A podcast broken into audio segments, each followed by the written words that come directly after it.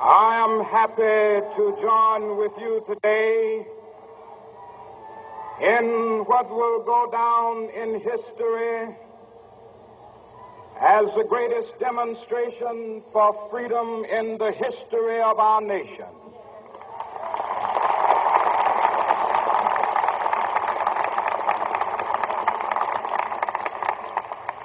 Five score years ago,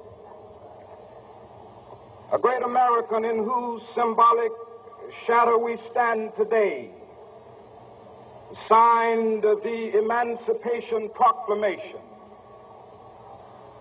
This momentous decree came as a great beacon light of hope to millions of Negro slaves who had been seared in the flames of withering injustice.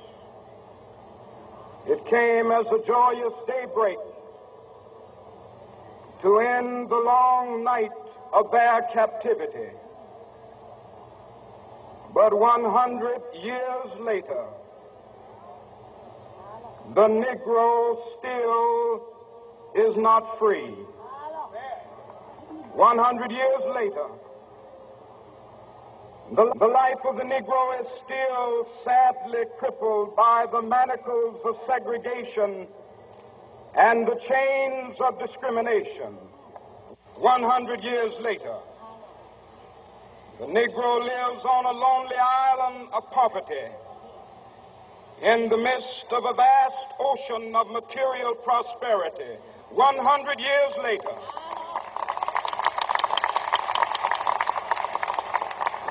the, the Negro is still languished in the corners of American society and finds himself in exile in his own land.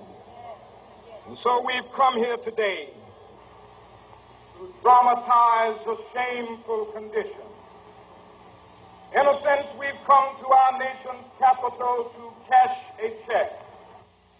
When the architects of our republic wrote the magnificent words of the Constitution and the Declaration of Independence, they were signing a promissory note to which every American was to fall heir. This note was a promise that all men, yes, black men as well as white men, would be guaranteed the unalienable rights of life, liberty, and the pursuit of happiness. It is obvious today that America has defaulted on this promissory note insofar as her citizens of color are concerned. Instead of honoring this sacred obligation, America has given the Negro people a bad check, a check which has come back marked insufficient funds.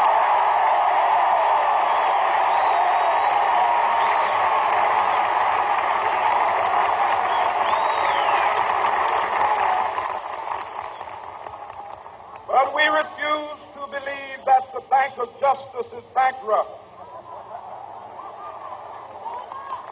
We refuse to believe that there are insufficient funds in the great vaults of opportunity of this nation. So we've come to cash this check, a check that will give us upon demand the riches of freedom and the security of justice.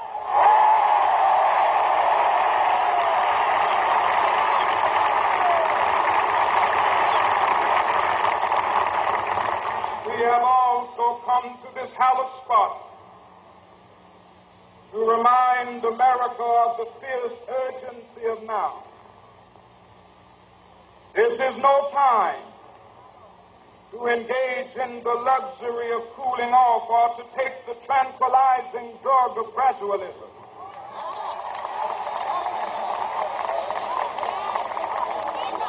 Now is the time to make real the promises of democracy. Now is the time to rise from the dark and desolate valley of segregation to the sunlit path of racial justice. Now is the time to lift our nation from the quicksands of racial injustice to the solid rock of brotherhood. Now is the time make justice a reality for all of God's children.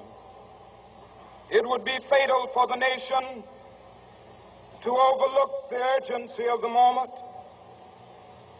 This sweltering summit of the Negro's legitimate discontent will not pass until that is an invigorating autumn of freedom and equality. 1963 is not an end, but a beginning.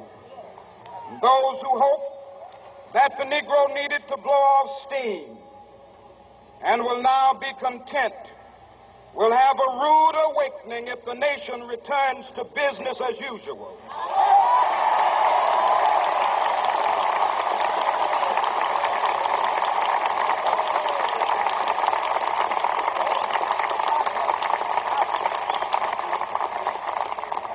There will be neither nor tranquility in America until the Negro is granted his citizenship rights. The whirlwinds of revolt will continue to shake the foundations of our nation until the bright day of justice emerges. But that is something that I must say to my people who stand on the warm threshold which leads into the palace of justice.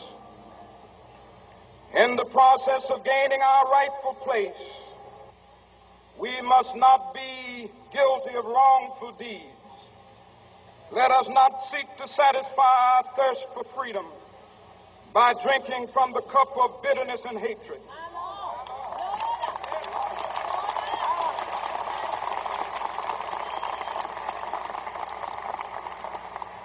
We must forever conduct our struggle on the high plane of dignity and discipline. We must not allow our creative protests to degenerate into physical violence.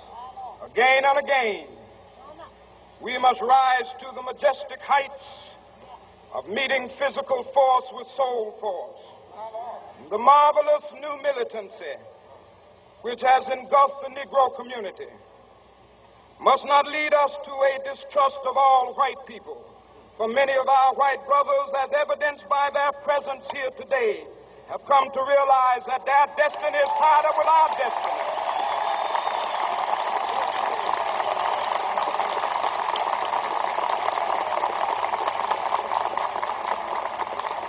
They have come to realize that their freedom is inextricably bound to our freedom.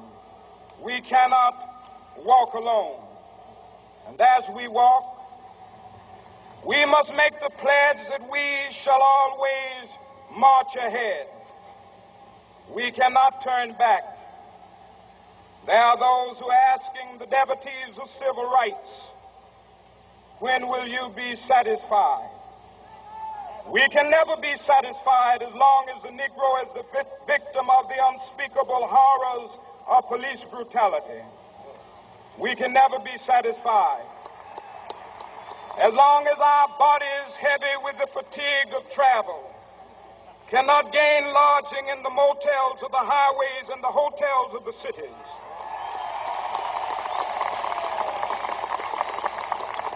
We cannot be satisfied as long as the Negro's basic mobility is from a smaller ghetto to a larger one, we can never be satisfied as long as our children are stripped of their selfhood and robbed of their dignity by signs stating for whites only.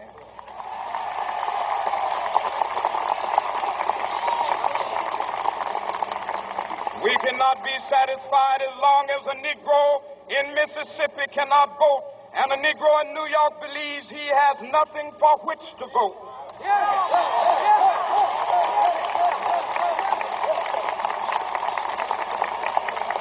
No, no, we are not satisfied, and we will not be satisfied until justice rolls down like waters and righteousness like a mighty stream.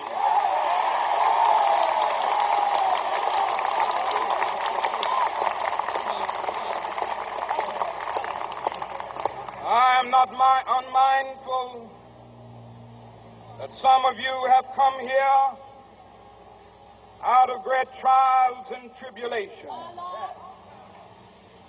Some of you have come fresh from narrow jail cells. Some of you have come from areas where your quest, quest for freedom left you battered by the storms of persecution and staggered by the winds of police brutality. You have been the veterans of creative suffering. Continue to work with the faith that unearned suffering is redemptive. Go back to Mississippi. Go back to Alabama. Go back to South Carolina. Go back to Georgia. Go back to Louisiana. Go back to the slums and ghettos of our northern cities. Knowing that somehow this situation can and will be changed. Let us not wallow in the valley of despair. I say to you today, my friend,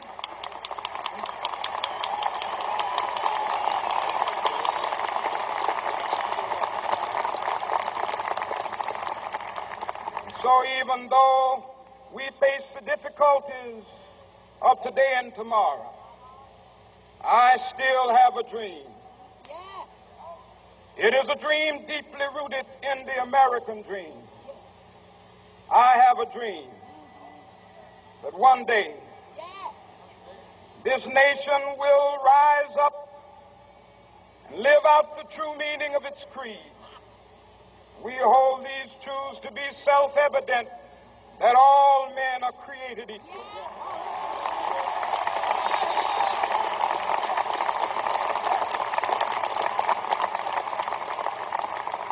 I have a dream that one day on the red hills of Georgia, the sons of former slaves and the sons of former slave owners will be, able to sit down together at the table of brotherhood. I have a dream that one day, even the state of Mississippi, a state sweltering with the heat of injustice, sweltering with the heat of oppression, will be transformed into an oasis of freedom and justice. I have a dream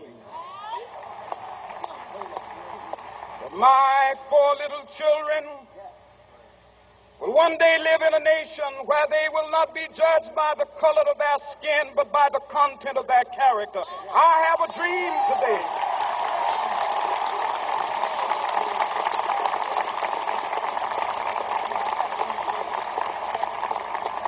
I have a dream that one day, down in Alabama, its vicious racists, with its governor having his lips dripping with the words of interposition and nullification. One day, right there in Alabama, little black boys and black girls will be able to join hands with little white boys and white girls as sisters and brothers. I have a dream today.